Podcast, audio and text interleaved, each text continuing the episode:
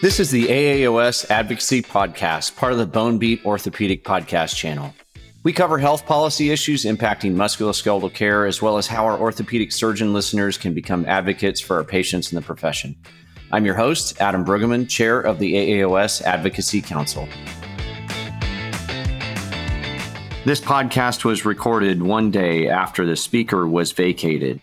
We have the great honor today of welcoming Congresswoman Miller Meeks to our podcast. We don't always get to have the opportunity to speak with members of Congress and certainly don't always get the opportunity to speak with a fellow physician. So it is my honor to introduce you today. Congresswoman Miller Meeks, thank you for joining us today on the podcast. Thank you so much. Uh, very happy to be with you as we've encountered each other several times when uh, orthopedic fly in occurs in DC, but also uh, you're from my old stomping grounds in San Antonio, Texas. So, uh, just so that your listeners know my background before coming to Congress, I actually grew up around the San Antonio area. My dad was stationed at Lackland Air Force Base. He was enlisted uh, career in the military in the Air Force. My mom had a GED. Both my parents worked, and I was the fourth of eight kids.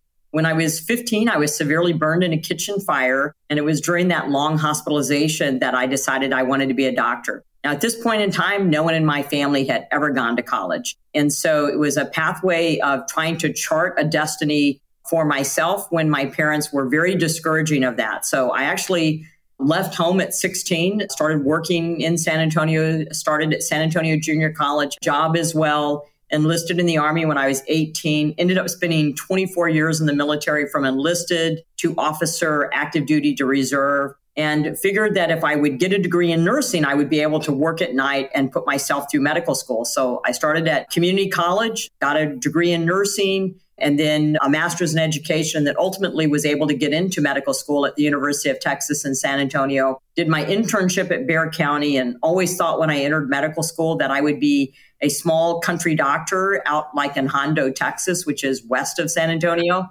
and did not think that I would be in a subspecialty, but ended up going into ophthalmology. I had been an operating room nurse as well as neurosurgical and emergency room. So I knew I wanted to do something surgical. And it just ultimately worked out that ophthalmology is what I did. Did my residency at the University of Iowa. And as I said, my internship at Bexar County and then fellowship in glaucoma at the University of Michigan I was on faculty both at the University of Michigan and the University of Iowa.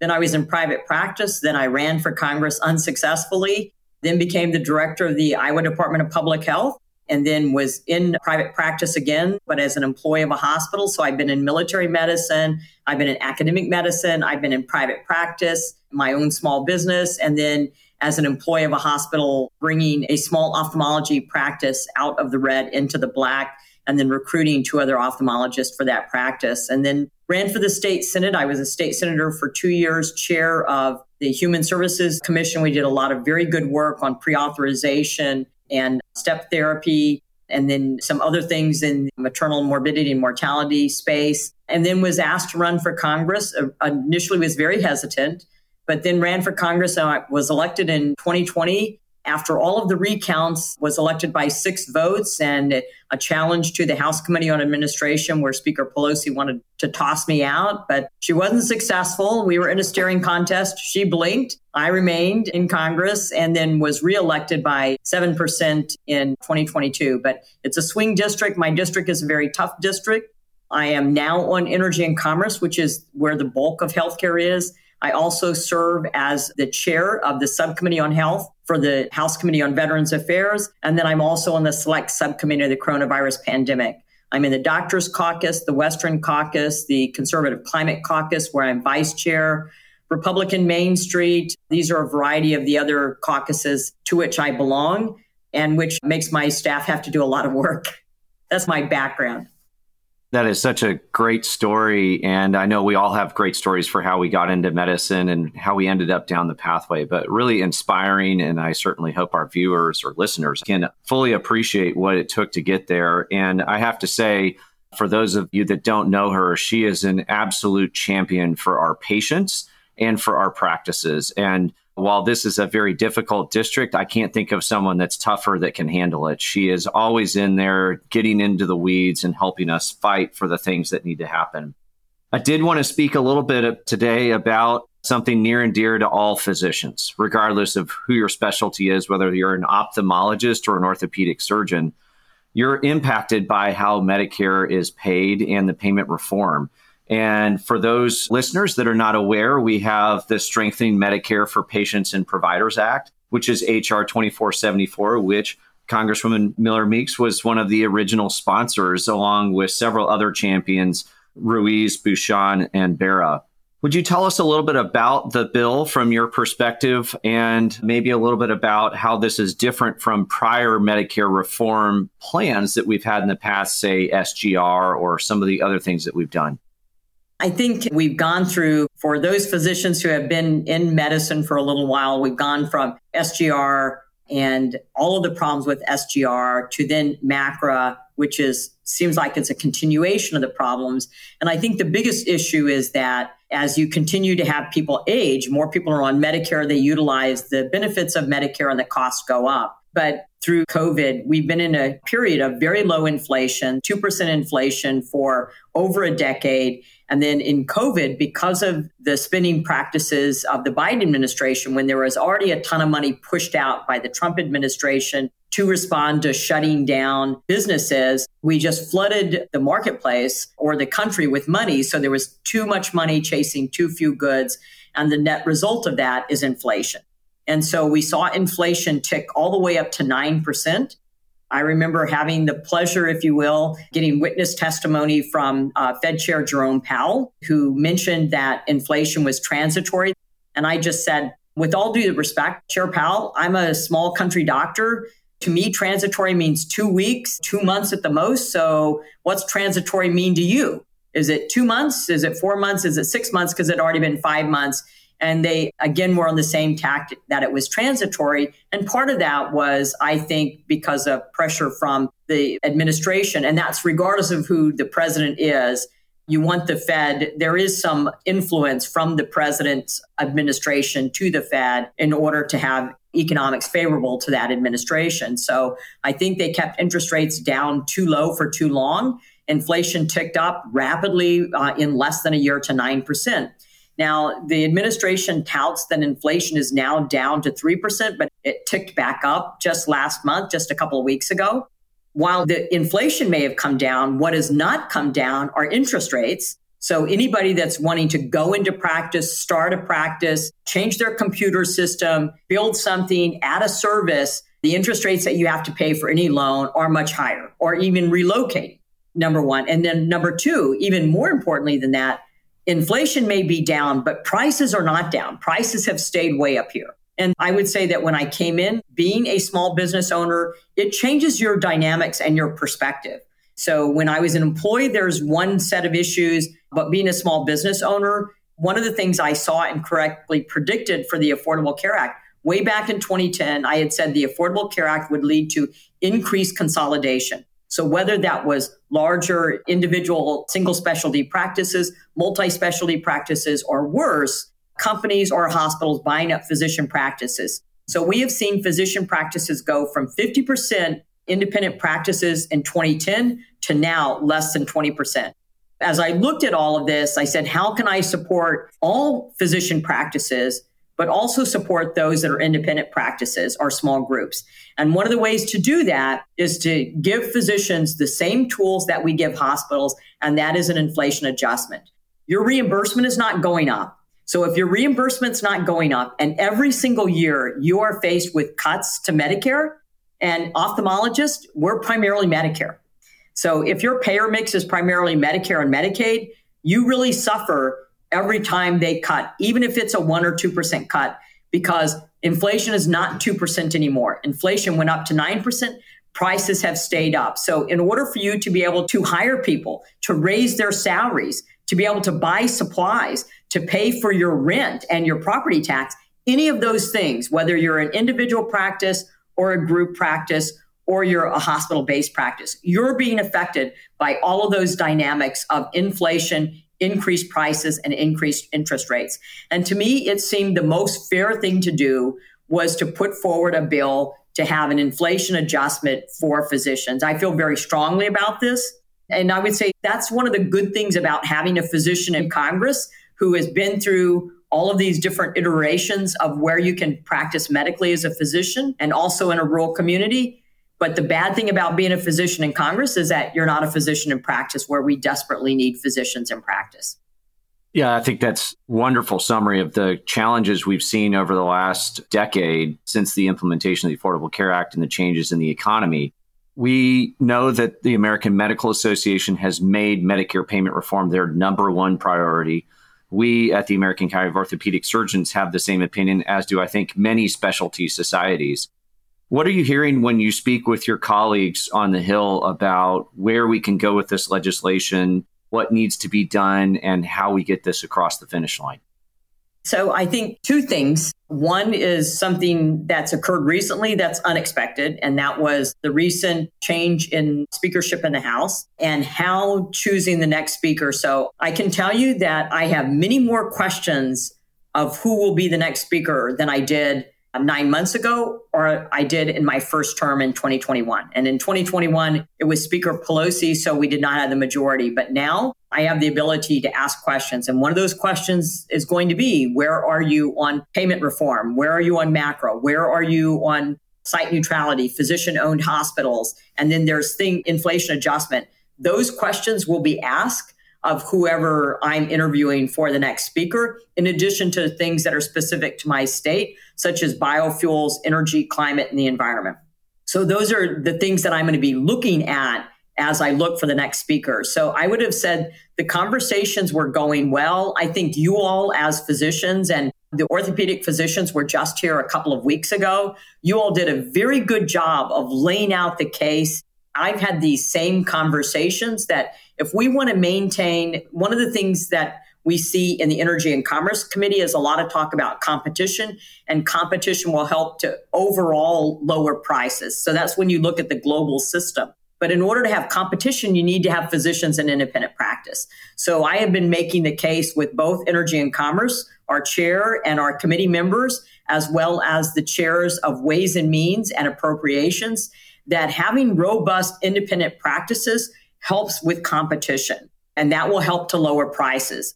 And then you all made that case when you came into town. So I think we've laid out the case. We have much more support than we had at the beginning when we talked about these issues. It's also like graduate medical education. But I will tell you that with this change in speakership, to me, it's uncertain and it's why the choice of the next speaker for me is critically important. And I'm talking to my colleagues in Iowa about why this is an important issue and why we should be asking these questions. Yeah, I think you're getting to the cost of not doing something. A lot of times when we talk about bills in Congress, and particularly we're trying to rein in some of the spending and reduce our deficit currently. So one of the problems with bills like this are how are we going to pay for it? And I think you're getting to the point of what happens if we don't pay for it? What is the ultimate cost? Let's not just look at the actual cost of passing this legislation. Let's look at the cost if we don't pass this legislation. What does consolidation with insurance companies buying physician practices or hospitals buying physician practices mean to access in small towns like the ones that you represent in Iowa? Yeah, that's exactly the tactic I take. I'm not trying to avoid that there's a cost. I know that there's a cost, but I think you're so succinct. That's the tactic I use when I talk to my colleagues. The cost of not doing this is much more profound and will take them to a healthcare system that we and our party does not support. We do not want a single payer, European styled, Canadian styled healthcare system. And so, one of the ways to avoid that is to make sure that we have a robust system where there can be competition for different types of providers and different types of practices. It's site neutrality. It's why I introduced that bill. I get hit on that by all of my hospitals in my area, my critical access, my rural. They're all very concerned that I'm undermining their ability. I want them to thrive, but their ability to thrive isn't because of site neutrality. It isn't because hospital uh, based outpatient systems being able to bill more than what you can bill in your office. It's because Medicare and Medicaid payment is too low. That's the real issue. Uh, the real issue is that the payment structure is set too low, and that's because politicians, of which I'm now one, politicians have promised benefits after benefits, and now they're paying the cost of offering those benefits, and the price tag is really high. So, as a congressperson, I have two hats. One, my hat as a physician. And so I'm very proud of the policies that I've introduced. I'm proud that we held a subcommittee hearing at the VA on the health subcommittee on the VA on federal supremacy. Why? Because what the VA does will pre exempt and override state licensure laws. So when you want to talk about scope of practice issues, that's a huge thing if the VA does not pay attention to state licensing laws and allows anybody to do anything because, quote unquote, they're practicing at the top of their license. I'm proud of what I've done there on the site neutrality, on inflation adjustment, on physician owned hospitals. The goal is to have a robust system of providers at different levels which can compete and can help to lower costs. And where, most importantly, the great quality medicine that we practice and care that we deliver, where that is recognized and acknowledged. Because in the system that they want to go to, you can be the worst provider and still deliver care because they're not looking at those quality measures or metrics on outcomes. It's other things. It's like, you know, how many people do you see of diverse population? How many income? The measurement tools will not be what's the outcome of your knee replacement or how many people have 20/20 vision after their cataract surgery. The outcome measurements will be vastly different under a single payer European Canadian styled healthcare system. Yeah, you touched on some really important things regarding scope of practice, which I want to highlight as well. As we are trying to get more people into medicine and ensure that we have enough physicians to provide care for the population that continues to grow in our country it's really hard when they look at the future of their profession and see number one, I'm getting paid less every year for the work I do with no real plan in place to fix that. And number two, that there are other people who might be able to do my exact job for significantly less education with significantly less experience and that I'm not being valued for the work I do. So I really appreciate your work on the scope, especially at the VA subcommittee, because you're right. As things happen, they impact everything we do, even those of us who are not currently within the VA system or providing care to VA system beneficiaries. Absolutely. And this is one of the places where not only on physician payment reform should all physicians be united, uh, but also when it comes to the scope of practice battles. So you may not have challenges in orthopedics like ophthalmology does. And I respect my optometric colleagues. Our practice had one of our optometrists as a full partner in our practice. So I have great respect for them. But I was a nurse before I was a physician. I can assure you that even though I thought I could do and I knew as much as physicians, I would be in the operating room on trauma, cracking a chest, and I would be talking to the nurses on the floor and telling them what to do because I wasn't going to bother my surgeon. And I was right. I did a great job, but I thought I knew. It wasn't until I went to medical school that I realized I didn't know as much as I thought I knew. And when you see nurse practitioners, I know in orthopedics you have orthopedic physician's assistants, but do you want those physician's assistants doing what you do as an orthopedic surgeon? And so I think all of us have those issues and we should remain united on those issues. Completely agree. And thank you for your work on that. The other point I would touch on that I always have to remind everyone of is although it's called the physician payment that comes out from the federal government, our prospective payment is not just for physicians. So, to the extent that we are lobbying and advocating on behalf of our patients, we're also lobbying and advocating for other people who provide care, social workers, physical therapists, nurse practitioners, and physician assistants all use this same payment system that is being reduced every year. So it's not just a process that is hurting physicians. This is a process that is cutting at the front line of healthcare every day. That's a great point. Radiologists, since I'm talking to orthopedic surgeons, you're correct. Our ability to be able to deliver care is impacted, and it's all throughout the system from the person that does housekeeping to the CEO of a hospital. It doesn't matter. All of that infrastructure ecosystem is impacted by where payment reform is, where reimbursement is. And then, as we know, what follows from the Medicare and Medicaid side is then on the private system, which right now I would argue that the private system is what's keeping us afloat right now. And so as those reimbursements change, it's not saying that it's perfect. I've got my challenges with health insurance companies. I can assure you of that. That comes in when it's pre authorization, where it's denial of care and having to reprocess claims ad infinitum in order to get paid, delaying payment. I'm not saying private insurance companies are perfect, they're not. But nonetheless, right now, they're helping keep this entire system afloat because we know that if you're just Medicare and Medicaid, the amount of volume that you have to do to keep your doors open without your even taking home an increase in your salary has to increase every year because of destructiveness of threats of cuts from anywhere from 4% to more, 4% to 20%. We touched on MACRA a little bit earlier, and you had the Energy and Commerce Committee had a nice hearing on MACRA. Can you talk a little bit about what happened in that hearing and kind of the what's going to happen going forward with MACRA in your opinion?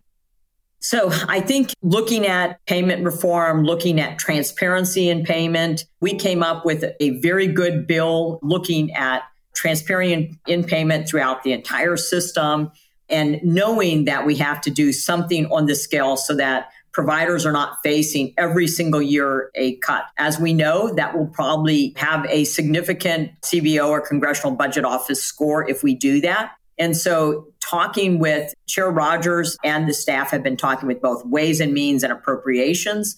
And so, we're hoping to get that bill to the floor right now there's a little uncertainty as we know because of what happened in the speaker's race i realize that we may have a speaker by the time that people listen to the podcast, but nonetheless, right now, there is uncertainty. And it's why it's very important that we ask these questions of those candidates for speaker, because it's going to be very important whether we can get those bills to the floor. And so I think we're going to continue to push on the Energy and Commerce Committee, both with ways and means and with appropriations, that these are important bills that need to be brought to the floor.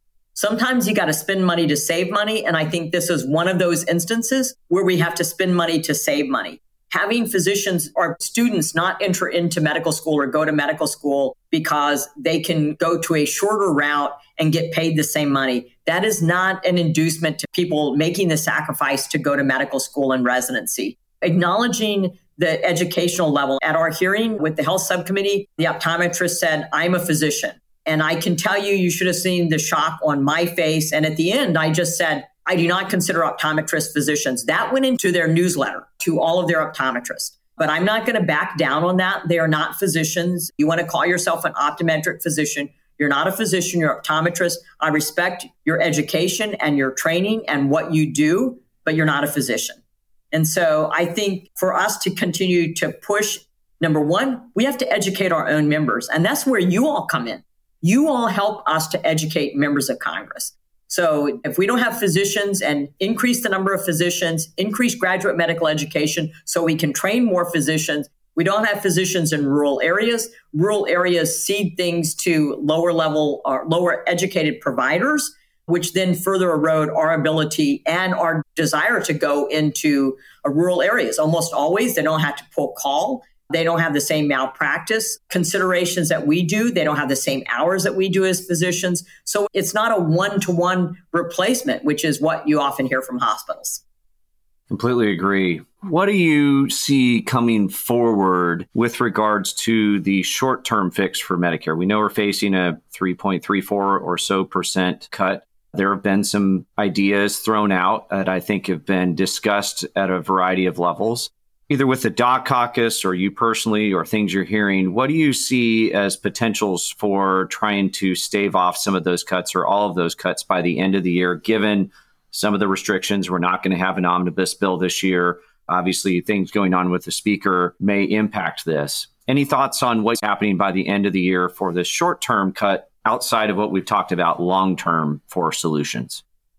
Yeah, I would say I'm going to continue to ask for you all to advocate every level, talk to your physician colleagues, ask them to advocate as well too. We have the Republican conference which is focused on cutting spending. Again, I think we have to be smart about what we cut. The HHS budget is not out yet. And so I would think that what is going to happen is that we're going to end up at the last minute not cutting as deeply and I think it's interesting because one of the other things that impacts healthcare costs that doesn't get recognized, and I'm going to refer back to scope of practice, and that is lesser educated providers order more tests. And I know that one of our members on the VA health subcommittee took offense at that, but they order more tests. And so that then costs the healthcare system more, especially Medicare and Medicaid. And then we get penalized for that.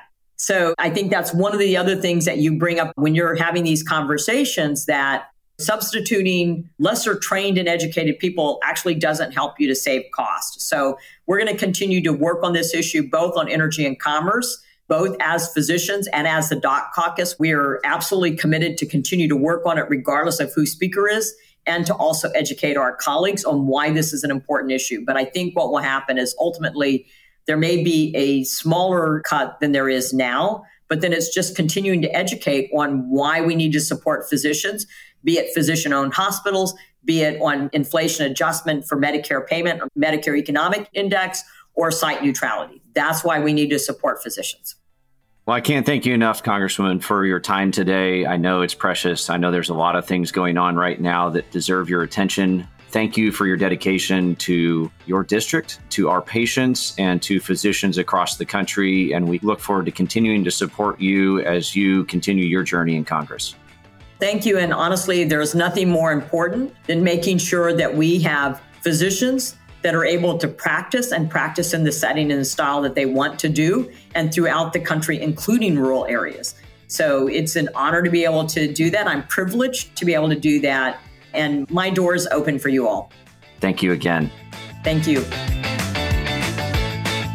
Thank you for listening to this episode of the AAOS Advocacy Podcast, part of the Bonebeat Orthopedic Podcast channel with production and sound design by Mission Based Media. If you like what you heard today, please consider offering a rating or review and sharing the podcast with your colleagues. You can learn more information about this topic and other AAOS advocacy efforts by visiting aaos.org forward slash the bonebeat advocacy.